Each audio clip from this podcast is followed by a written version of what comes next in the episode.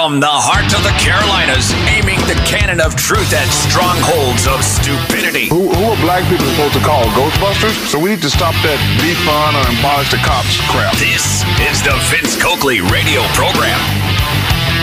Good morning. Welcome to the broadcast. Good to be back with you. Good to be back here in the Carolinas after a couple of days north of here where it's much colder. I think I like the South a whole lot better. Which is why I've been in the South now for, what, forty years? Well, I'm really dating myself by revealing that information.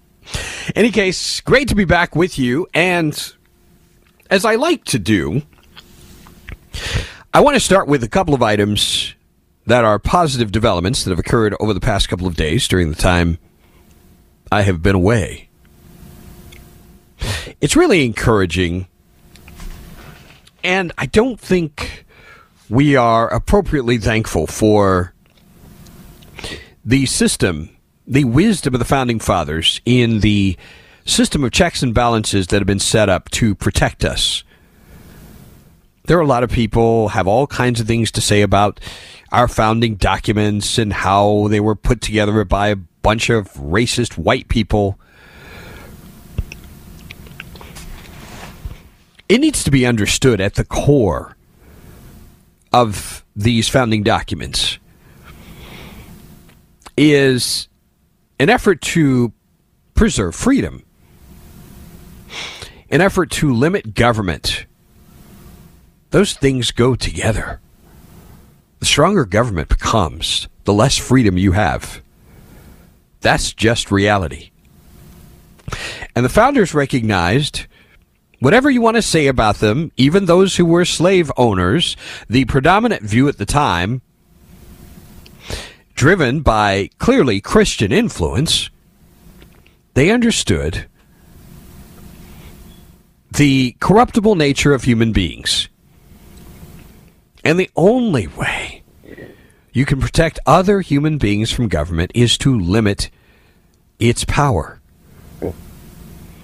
So we have this system of checks and balances to prevent any branch of government from operating outside of its authority. Congress can pass laws, but ultimately the president has to sign. The president can propose things. He has certain executive authorities, but mainly it's his job to follow the Constitution. He's not supposed to be able to unilaterally do things that are essentially law. He is not a lawmaker. The court's job is not to create laws, but is to clarify what the founding documents say and to judge what Congress comes up with, or the president comes up with for that matter, and make sure that it remains within constitutional bounds. These are all wonderful protections for us. And I'm telling you this morning, I'm very thankful. I'm very thankful these are in place. Otherwise, we would see much more tyranny than I believe we already see. A couple of very important court cases. On Monday, we had the appeals court saying that the White House could not require federal contractors to ensure their workers are vaccinated against covid nineteen as a condition of government contracts. The U S government has contracts with thousands of companies, and courts have said the issue could affect up to twenty percent of U S workers. A panel of the Fifth Circuit Court of Appeals voted two to one to uphold a lower court decision that blocked President Joe Biden's September twenty twenty-one contractor vaccine executive order in those states after Louisiana, Indiana, and Mississippi brought a suit to seek invalidation of the mandate. And again, as I have done in the past, I applaud these states for stepping up to the plate to basically say this president does not have the authority to do what he's trying to do. And I love what the court said. It's very clear. The court said Biden wanted it to ratify an exercise of proprietary authority that would permit him to unilaterally impose a health care decision on one-fifth of all employees in the United States. We declined to do so.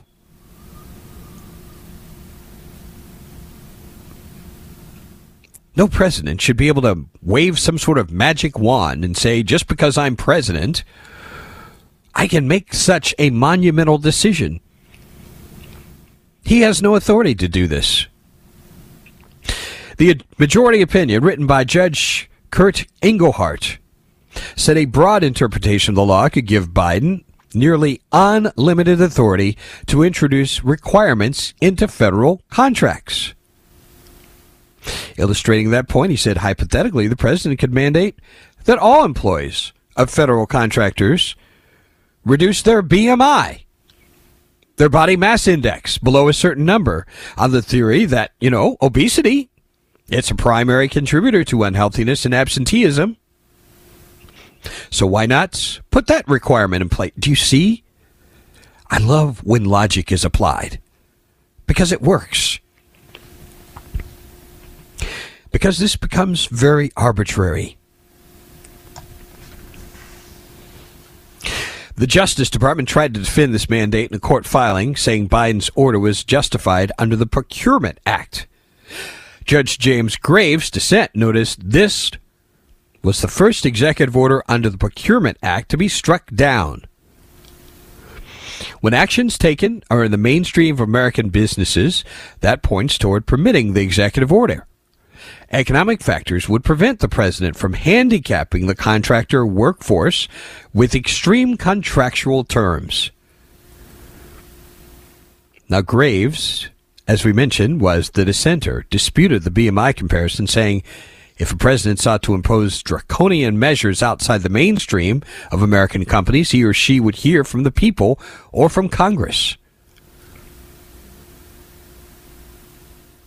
But we celebrate the fact the appeals court has said, you cannot do this. Again, an example of our checks and balances working. This is vitally important, because I'm telling you, we have people in this country right now, in all three branches of government. If it were left up to them, we would be under a dictatorship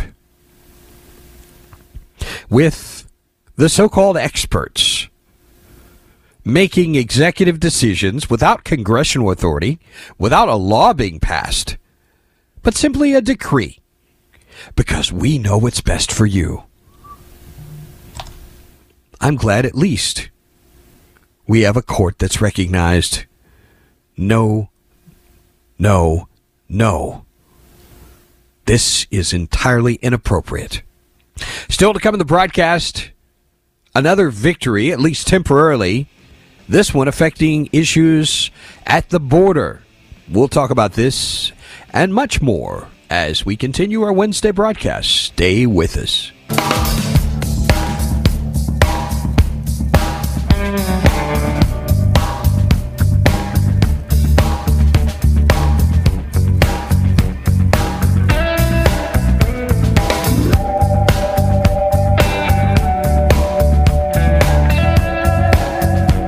On the Vince Coakley radio program on this Wednesday. If you'd like to join the conversation, the Ingles Markets Talk Line, eight hundred, nine two eight, one one one zero, eight hundred, nine two eight, one one one zero.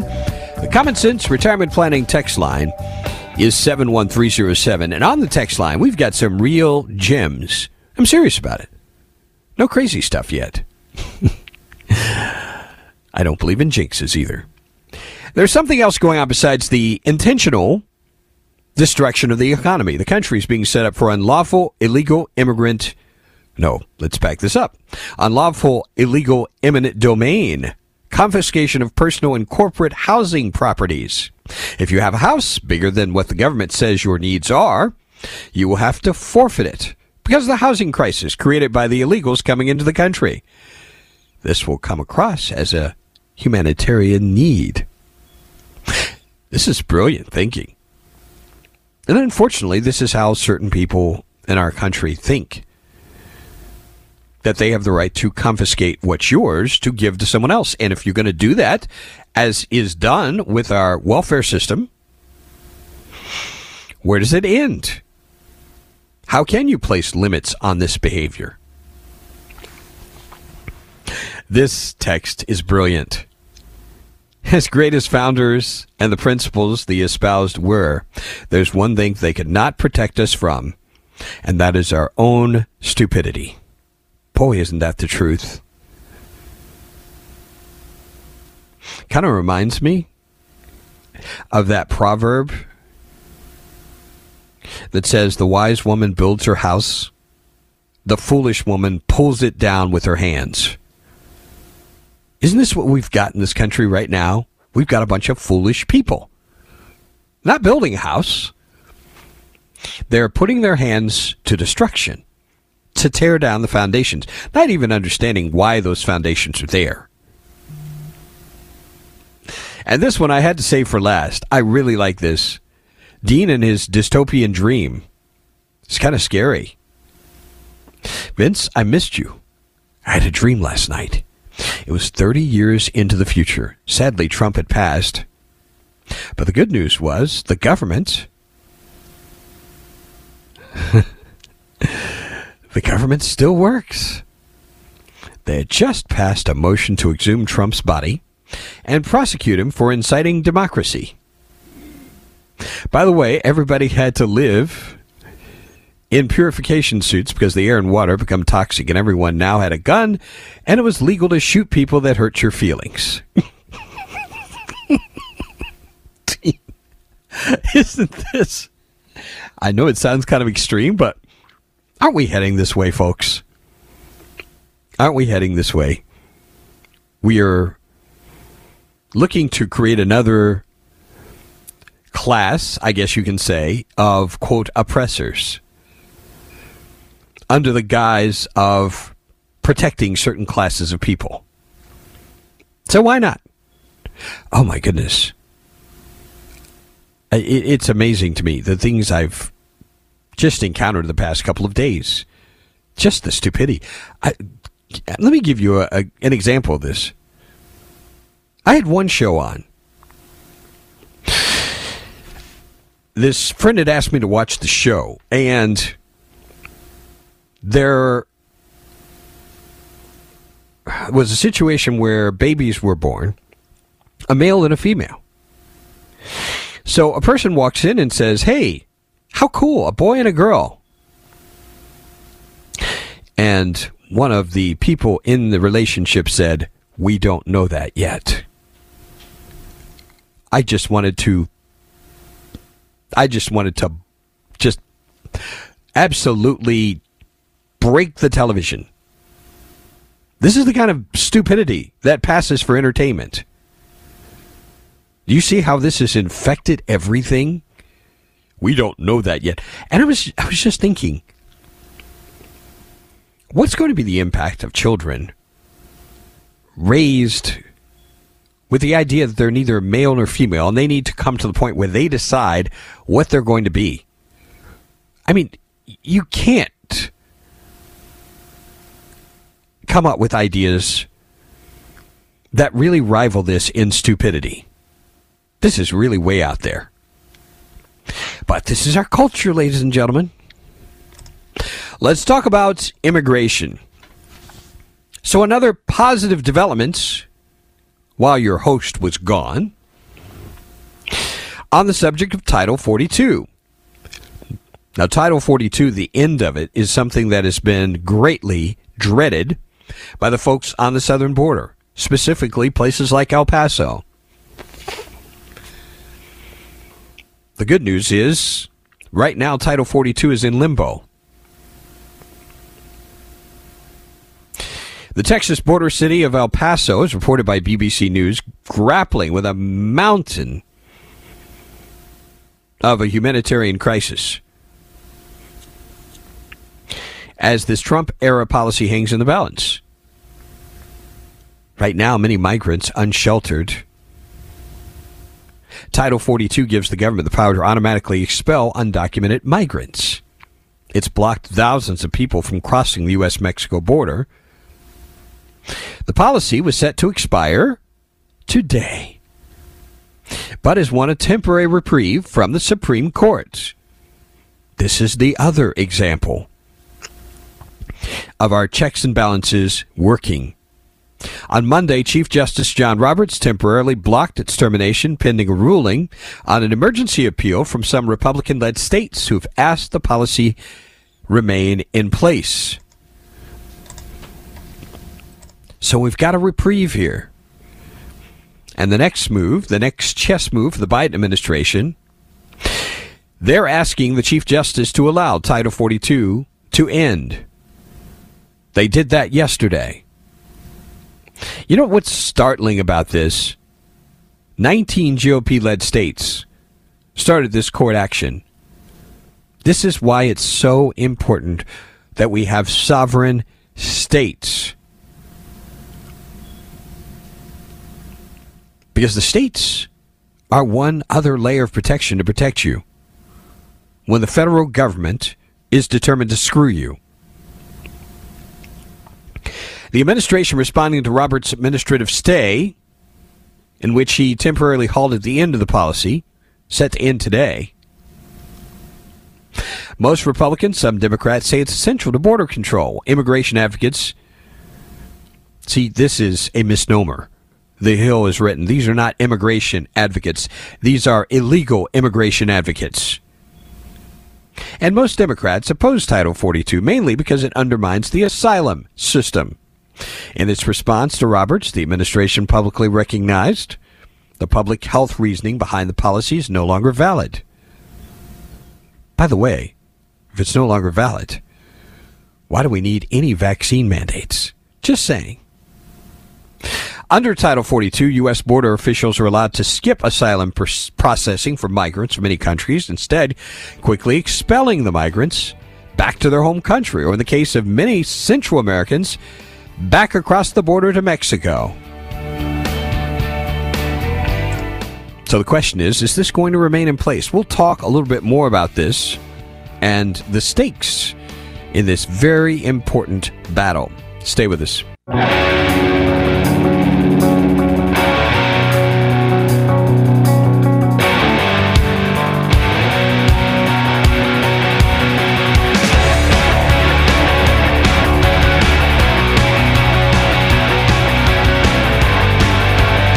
Back on the Vince Coakley radio program.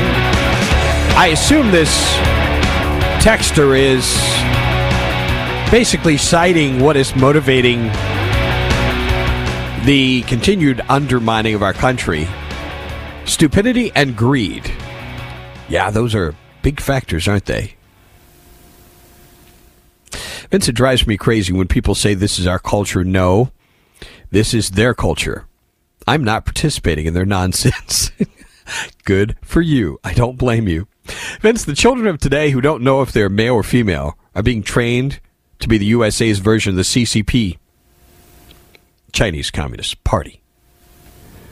Nothing more. Scary stuff.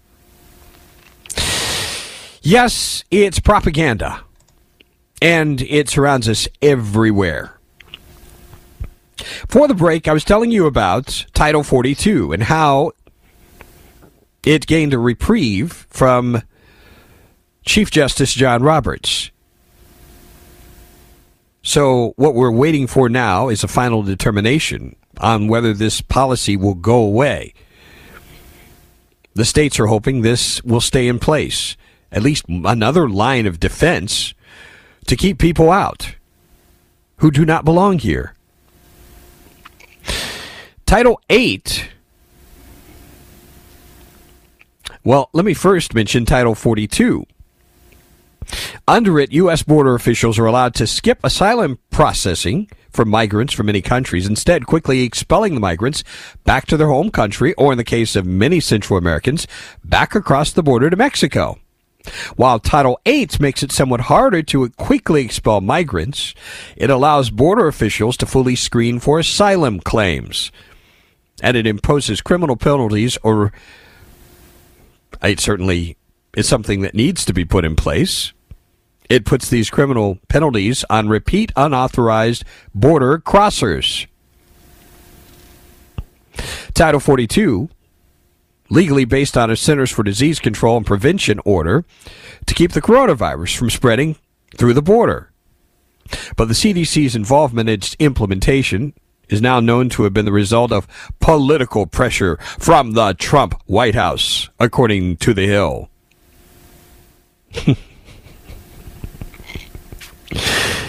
So there were no questions about the original public health considerations behind Title forty-two, but Justice Roberts was told they're no longer valid, as the C D C issued a termination of its emergency order back in April.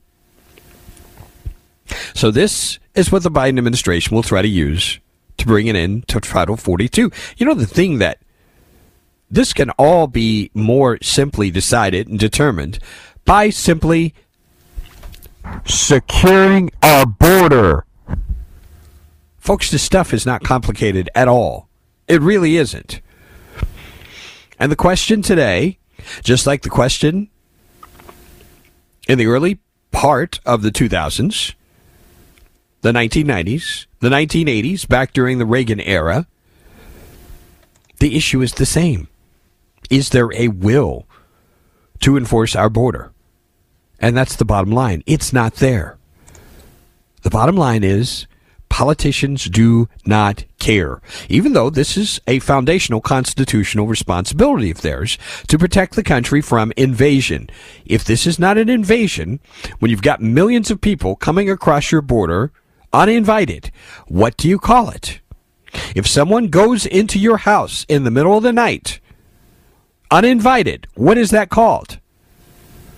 I believe we call these home invasions.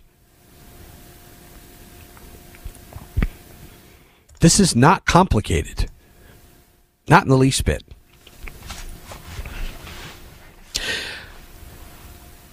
I want to turn our attention as well to some interesting battles going on within the Republican Party. I've got to tell you, this is the biggest cluster. I mean, it's really frustrating to watch. And you have to ask yourself, where's my team? Do you feel this way? Are you asking that question? Where is my team? Where am I represented in this little chess game in Washington, D C?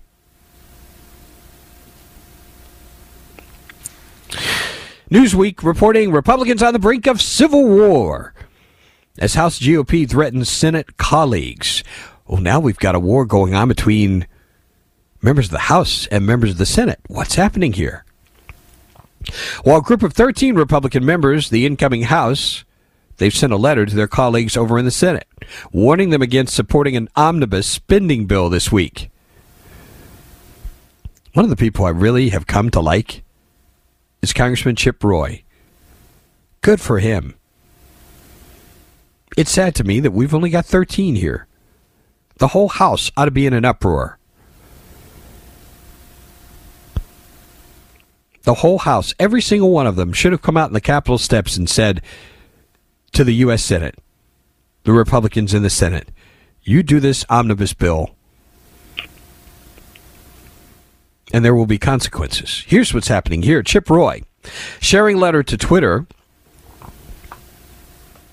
as the Senate works to pass the bill designed to fund the federal government and prevent a potential shutdown. In their letter, the lawmakers threaten to oppose any G O P senator who supports the bill, including Senate Minority Leader Mitch McConnell, who has touted the legislation.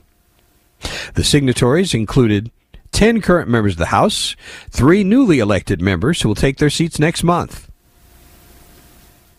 The strongly worded letter may be the opening salvo at a potential Republican civil war as the party prepares for its House majority when the new Congress meets January third. If the omnibus spending bill passes before the Friday shutdown, it will be achieved while Democrats are still in control of the House, and President Joe Biden's party is hoping senators will approve the measure before the new Congress meets. There have already been divisions among House Republicans about the election of Minority Leader Kevin McCarthy as Speaker. McCarthy said this week, G O P senators should not vote for the omnibus spending bill. The thirteen House Republicans urged their Senate colleagues not to pass the spending bill during the lame duck session just days before members of Congress head home for the holidays. Senate Republicans have the forty-one votes necessary to stop this and should do so now and show the Americans who elected you they weren't wrong in doing so. All it takes is ten Senate Republicans to vote in favor of the spending bill, and it will pass. Why are we even having this conversation? Why? Why is it necessary? Because we have people who, at their very core, I'm reminding you again, are not conservatives. And I have gotten to the point, I really think that word rhino, I'm sick of the word. I really am, because it doesn't begin to tell you who these people are. They're not just rhinos. These people are profoundly unprincipled. The letter goes on to say, the American people did not elect us, any of us, to continue the status quo in Washington, as this bill will undoubtedly do. Republicans warned their Senate colleagues would be giving up an important point of leverage, the power of the purse, that could be used to address the Biden administration's purposeful refusal to secure and defend our borders. They've got leverage here, folks. All they have to do is use it. And my suspicion is they won't. Stay with us.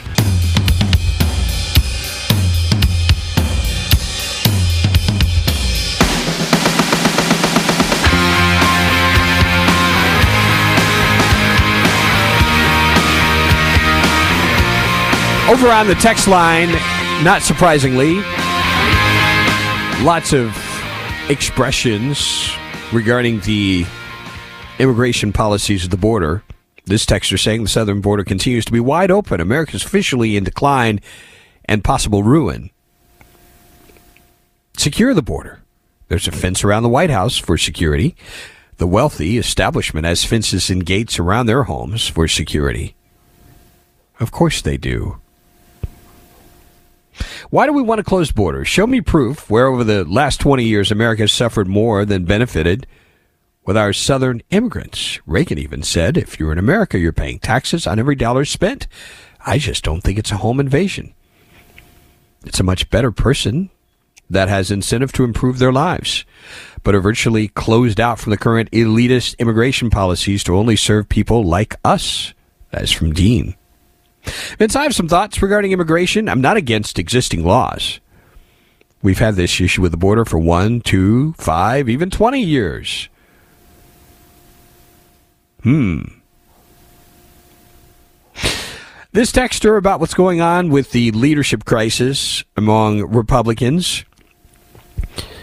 We're in for a big disappointment. I have no faith they will vote like that.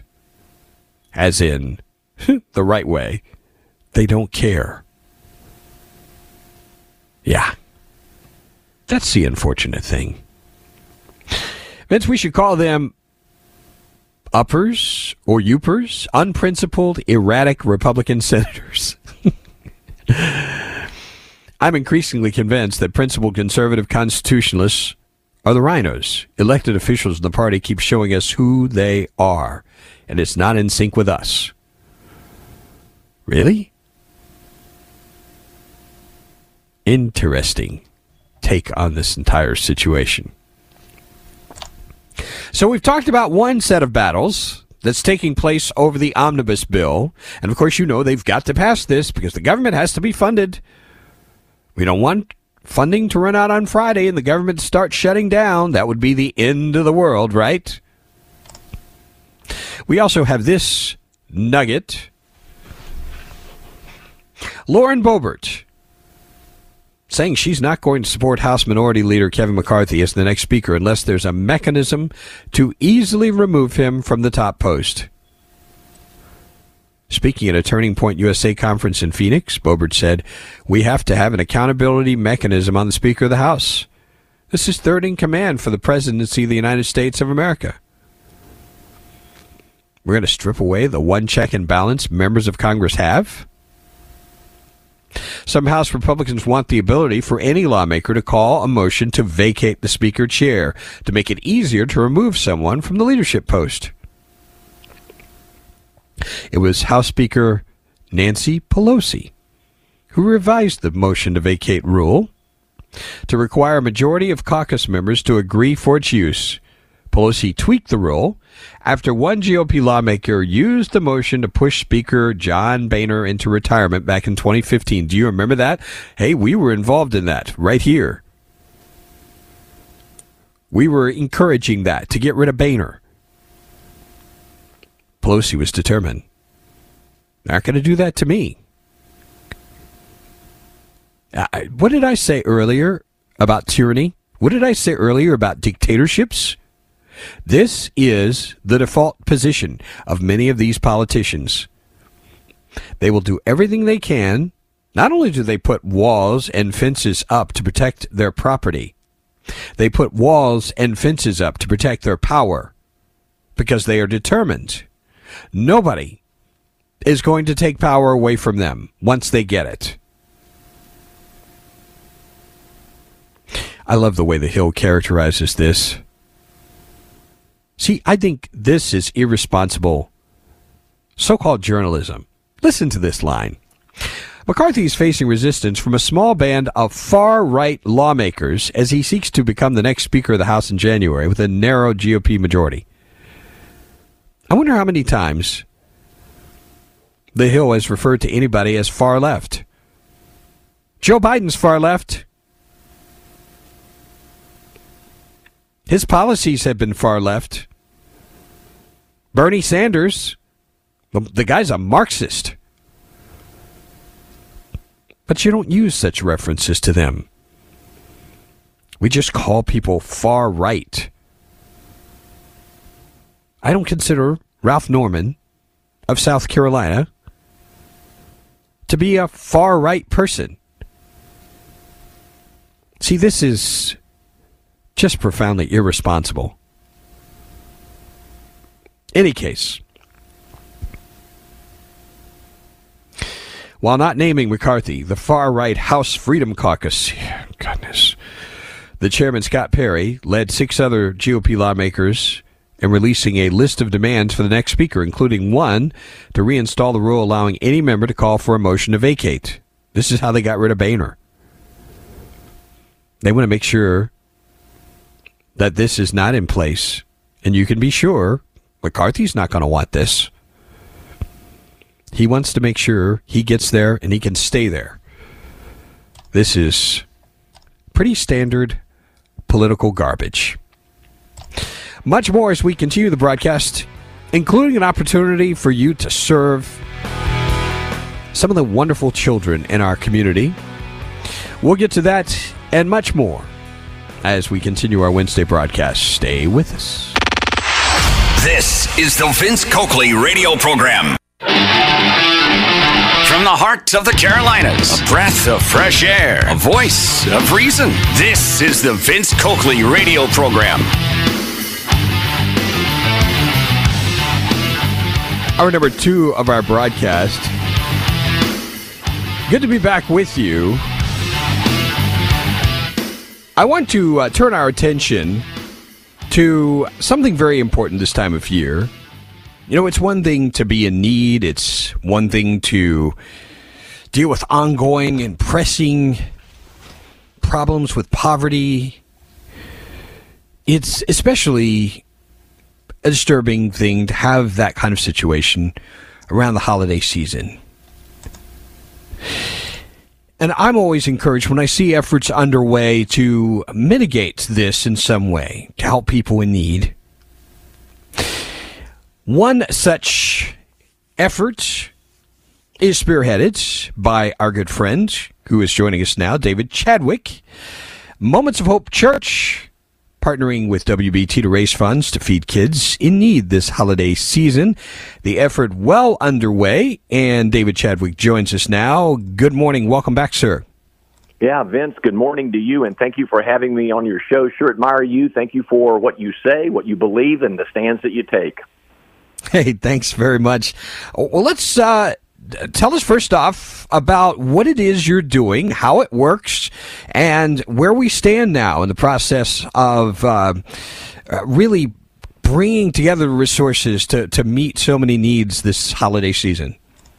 Yeah, Vince, this happened about uh, three years ago during the pandemic uh, when I was talking with Beau Thompson and Pat McCrory then when he was working with Beau.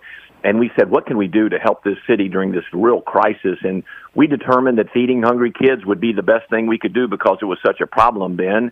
Uh, so the church I pastor, Moments of Hope Church, uh, offered a matching gift that the listeners of W B T through Beau's microphone and yours and others uh, met that gift astoundingly. And we partnered with several different organizations in Charlotte that go across the what's called the poverty crescent from the east to the west. And we identified different agencies that feed hungry kids in that crescent from the east to the west. And so last year we decided to do it again and had an astounding result again. And this year, Beau and I were talking with Beth and we said, you know, why not try it again? So the church I pastor, again, Moments of Hope Church, has given fifty thousand dollars as a matching gift.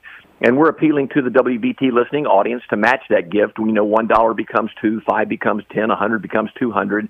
And then all of it, one hundred percent, no overhead whatsoever, will go to these different agencies feeding hungry kids throughout Charlotte. And Vince, although the pandemic has decreased in intensity, certainly, uh, we recognize that with the inflation issue and other economic problems that surround us, this problem has not gone away. If in anything, it has increased. So we're hoping to give one hundred thousand dollars by January the first to different agencies throughout Charlotte that can feed hungry kids, especially during the Christmas season when these kids aren't in school and they don't have any opportunity to eat. We just think this is something that we can do to give our lives away. And, you know, Vince is a follower of Jesus. You know, he said it, it's more blessed to give than to receive. There's a reason that miser and miserable come from the same etymological. I word love that. Yeah, I mean, it, we're, it, we are happier when we give. So that's the that's the genesis of how all this happened and why it's continuing today. That is pretty awesome. I've got to remember that one. Like uh, miser and miserable, they go together. Very important yes, to remember do. that. I've never Tell seen it. an unhappy, generous person. That's very true, very true. Uh, I want to ask about where we stand with the goal now. Uh, you want to reach yeah. one hundred thousand. How far do you have to go to get there? Well, as of yesterday, we were a little over fifty percent of the goal there. So we have raised about fifty thousand dollars of our one hundred thousand dollars goal. And any listener who wants to can go easily to this uh, address, city of hope c l t dot org. city of hope c l t dot org, and you can give right there online. And again, Vince, immediately your five dollars becomes ten, your one hundred becomes two hundred, and we're going to go to the first of the year. We think we can reach this goal. A lot of people aren't thinking about giving right now. They're just doing all their furious Christmas shopping, but maybe pause for a second, listeners, and say, maybe this year I don't need to give a gift to somebody who doesn't really need anything else. I could give a gift to feed hungry kids in the name of that person and therefore reach this goal. It's a pretty uh, awesome undertaking, no question about it. We're having a conversation here with David Chadwick. And, oh, can you give us a sense? One of the things I like about this is you're not recreating the wheel. You're basically going to existing organizations who are already on the ground doing the work, uh, which is one of the reasons you can avoid additional overhead costs, which is pretty awesome. Uh, give us a sense of the impact, and because I'm sure you've gotten responses from people who have been helped in some way by this. Uh, what does it look like on the ground, uh, the people on the other side of this? Yeah, well, one example that comes to mind is we partner with Camino uh, Ministries on the north side of town, and they have a holistic understanding of presenting the gospel, you know, including body, soul, and spirit. So um, they, interestingly, have a lot of people who are here, and they are our landscapers, our yard workers, but you know, Vince, during this time of year with the raw weather like it is, the rain and the cold, they can't work. And when they can't work, they don't get paid. So Camino Church had a family that came forward last year and received the food gift that we're talking about for their children. They've since been able to get on their feet, and they went back to Camino this year, and they gave a gift to help out the kids that are now presently in that situation. Wow, and I just think that's, that's awesome. Cool. Uh, there's another one on the east side of town, Neighborhood Hope, where uh, I know that Josh Meadows, who oversees that ministry, uh, had received a gift of caring for and giving food to hungry kids. And it was the very thing that allowed the kids to get back into public schools because they couldn't go. They were so weak and tired by not having any food. And we fail to realize sometimes that food is a brain mechanism. And if you and I, Vince, and others in the city want to see upward mobility among those in the underserved areas, we need to feed our kids because, again, if they can't eat, they can't think. And if they can't think, they're not going to do well in school. Yep, you're absolutely right about that. Uh, this is uh, something that's been so important. It's we've uh, seen and heard so many examples of this during the COVID era uh, about the importance of these kids being able to have healthy meals. You know, and, and one of the things that we've talked about before is uh, just how important, in going back to the theme of giving in this holiday season and the simplicity of it, uh, again, remind us, uh, how can somebody make a contribution?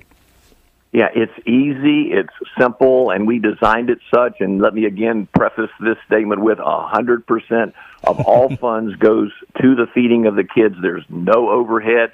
I don't get anything. My salary's paid for by the church I pastor, the other organizations as well, by the funds they receive. This is promised to go straight to the kids. They can go to City of Hope, C L T, City of Hope, C L T. And Vince, the desire is that somehow Charlotte could become a city of hope, that around us in this new, shining, bright uh, South um, city that is one of the fastest growing in the nation, that we could be known as a city of hope, and that we give hope to people's lives who come here, live here, and it's just known for a place that loves to give.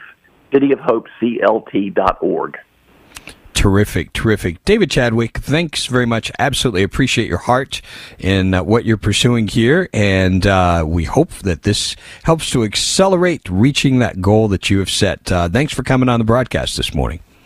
Thank you, Vince. And let us all remember this time of year, for those of us who follow Jesus, God so loved the world, he became one of us in a baby. So God must love little kids. He started out as one. Amen to that. The important point I've made before about identification, that's where it starts in the gospel, identification. David Chadwick, Moments of Hope Church, joining us on the broadcast. Thanks for coming on, sir, and Merry Christmas. Yes, thank you, Vince. Merry Christmas to you and all your listeners. May we all desire to give more than we receive. Amen.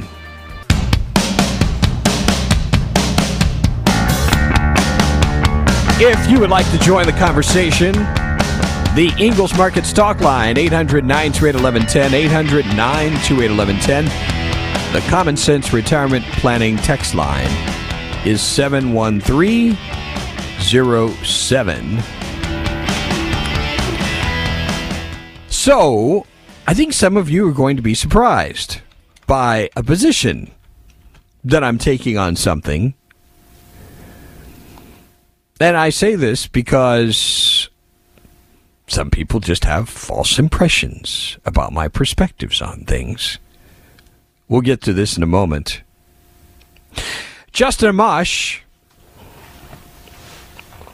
makes an interesting observation, and he would know, having been a member of Congress, about the dysfunction on Capitol Hill. He says for four straight years, the longest streak in history, Speaker Pelosi has not allowed a single amendment to be offered from the House floor. Not a single one. Democracy didn't die in darkness. It died right in front of our eyes in the Capitol, with so many in the media watching and applauding. Don't let anybody fool you with this talk about democracy. This crooked witch has basically undermined democracy. At the same time, trying to give the impression that they're there to save democracy. Do not believe it. Do not believe it at all. And lest anybody think I'm partisan on this, if this is the kind of governance we would see from Kevin McCarthy, screw him too. We can do without this. We have got to make ourselves distinguishable from the Democrats. If we're doing the same things, tightly controlling things, and making sure that we put these walls around us to defend our positions of power, we're no better than the people we claim to be complaining about. See, this is not about partisanship. This is not about whose jersey you're wearing. This is about legitimacy. And I've always believed legitimacy is self-evident. If you have it, you don't have to beg for it or demand it out of people. It's really that simple. But sadly, we've got a lot of people where we don't have legitimate leadership qualities. And so they resort to stunts like this.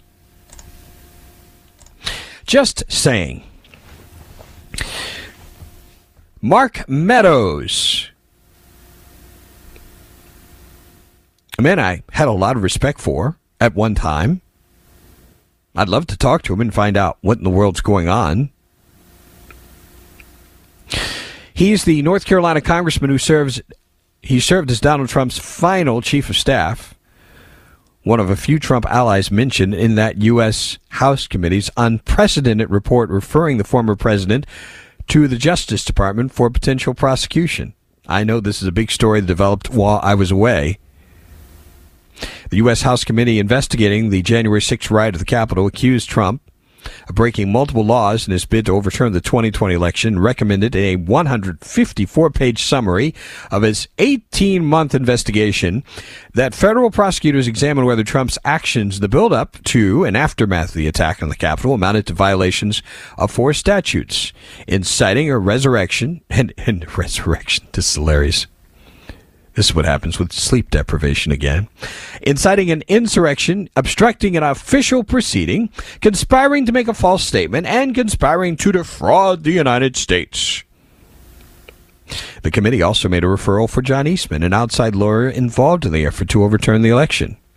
In addition to Trump and Eastman, the committee said it believed there was sufficient evidence for referrals to be made for certain other Trump associates under at least two of the relevant statutes. One of those individuals appears to be Mark Meadows. Obstruction of an official proceeding. The joint session of Congress to certify the result of the twenty twenty election that was interrupted by rioters. It's the first statute where the committee says it believes there's enough evidence to refer Trump allies other than Eastman as well. So they're trying to go after Mark Meadows. This, let me just tell you, this is all garbage. I am not, and anybody who's listened to this program for the last few years knows that I am not a person who's inclined to kiss anybody's rear end, including Donald Trump's. But this incessant pursuit of Donald Trump and people around him, it's really akin to mental illness. It really is. And now Mark Meadows as well.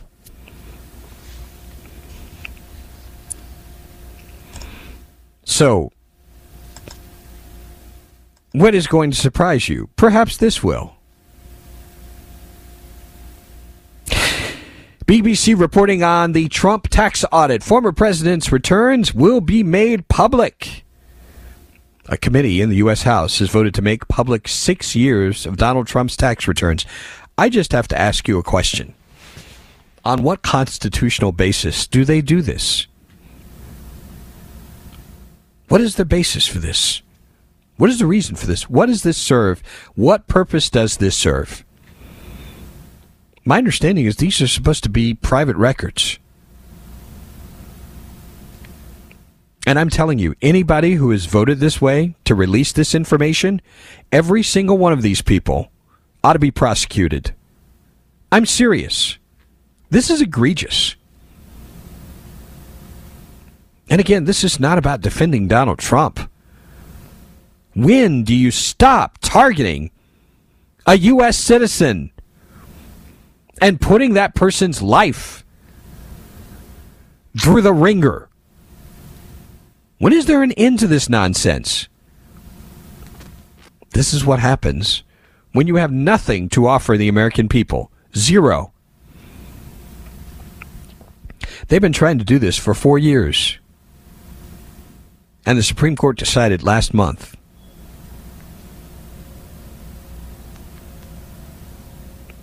The panel also revealed the Internal Revenue Service failed to audit Mister Trump during his first two years in office. The auditing of sitting presidents is mandatory. U S presidents are not required by law to release their tax returns, but for decades they've done so voluntarily. In contrast, Mister Trump has sought to shield his personal finances. So the House Ways and Means Committee voted twenty-four to sixteen Tuesday evening to publish the documents. All Democrats on the panel in favor, all Republicans opposed. And I'm telling you, these folks are criminals. Every single solitary member of that committee who voted in favor of this. I'm going to refrain from further comments. It's probably a good thing we're up against a hard break, lest I say some things that I probably shouldn't. Stay with us.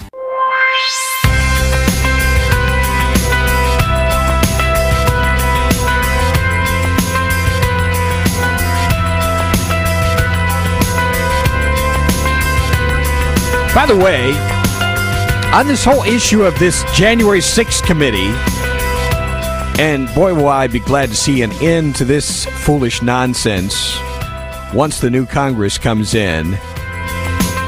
Alan Dershowitz, I mean, this guy is far from some right-wing fanatic. Alan Dershowitz, of all people, he's got an opinion piece that he's put out basically saying the January sixth committee's referral is unconstitutional. Unconstitutional.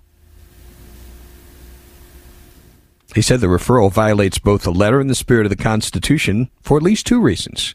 First, Article one of the Constitution grants Congress all legislative powers, and only legislative powers. Under our system of separation of powers, remember I talked about this earlier in the broadcast? Wonderful theme here, isn't it? About the importance of the separation of powers, the importance of a balance of power. He goes on, the power to prosecute lies exclusively with the executive branch through the Justice Department. Congress has no authority to refer specific individuals for prosecution. It's beyond the scope of its constitutional authority. Second, Congress is specifically denied the power to pass any bill of attainder. Prior to America's independence, the British Parliament enacted such bills that prosecuted named individuals. Our Constitution prohibited Congress from prosecuting named individuals. The power of Congress is limited to passing laws of general application that can be applied to specific individuals only by the Justice Department and a grand jury. A congressional committee officially voting to refer a named individual for prosecution violates the spirit of the explicit prohibition against congressional bills of attainder. This is pretty common sense, folks. And it's really important for people to understand this. But you have a lot of people who've just stirred up an angry mob. That's all it is. It's a, an angry mob. I was in a situation the other day where I had a conversation going on behind me. It was all I could do to just keep my mouth shut. Someone talking about the atmosphere of racism in the Trump era. I'm just like, where do you get this stuff? Please turn off the television. Stop listening to these stupid radio shows where they're trying to convince you that Trump is a racist and all these Trump supporters are racist. Just blows my mind. Over on the text line, you are most trusted from local radio talk shows. Well, thank you. Kind of you to say. Vince, good to have you back. I enjoy listening to you read listener texts. I then decide if the sender is a hopeful glass half full kind of person or a cynical glass half empty kind of person. In my personal life, I strive to be the former. Stay positive, my friend. Nice text there from the upstate. We have this. Crooked Witch. What a lead-in after the David Chadwick piece. Hypocrite just like Trump. You should love him. Nice loving text. Thank you for sending that in. Good morning, Vince. Why is it we don't hear about another candidate for the Speaker of the House besides McCarthy? Is it because no one wants the position? Have a Merry Christmas. That is from Deanna. Same to you, Deanna. And I, I will tell you, I honestly don't think a lot of people do want this. I'm sure it's a headache. I suspect that with so many of these political positions, the only people who want them are power-hungry people. And I, I, I, I don't hesitate at all to say that about Kevin McCarthy. Just keeping it real, folks. Another texter here, they're not going to stop till they get their picture of Trump in handcuffs, no matter what they have to make up. It's Frank out of Greer. Vince, does Trump pay taxes on the money he donated while president? I do not know. Good question. Vince, let's release the tax returns of every U S citizen for the last six years. It's only democratic justice, isn't it? What solutions do we really have? Voting? Well, we all see how that is now. We have no power. I think that's a half-empty person. Vince, can we also audit the Fed and show the tax records of Nancy, Mitch, Tom Tillis, Richard Burr, et cetera? Why not? See, this is this is what Congress ought to be doing. I don't, I don't give a rat's ass. I really don't about Donald Trump's tax returns. I do want to see the Federal Reserve's books. How about voting on that rather than wasting our time with this incessant prosecution of one citizen? It's crazy. This texter in the upstate. Vince, it sure took you a long time to come around. Come around to what? I've not changed. My position has always been what it is now. There's something wrong when there is an incessant focus on one person, just continuously, one after effort after another, to take that person down. Democrats have learned from the Republicans how to play hardball, and they're better at it. Thank goodness, this texter says. Liz Cheney won't be happy with your comments. Yeah, sad for her. Vince, if it wasn't for Trump and other politicians, the media would become a barren desert overnight. Oh, happy day. You think they're going to stop with President Trump and the shenanigans soon? They will go after every Republican in office, eventually every Republican voter. This is pure banana Republic B S. I fear this could see no end. Yeah, you're right about that. Vince, if they're charging Trump with false statements, doesn't that mean pretty much every member on that board should be charged with the same crime? Should we impeach the J six committee now, Vince? See, this is the other thing we've got to be careful about. Let's not pursue revenge or scurrilous, ridiculous wastes of time like the Democrats have done. Let's do things that actually have substance to them. Substance. I think that's what the American people are looking for. Stay with us. This is the Vince Coakley radio program.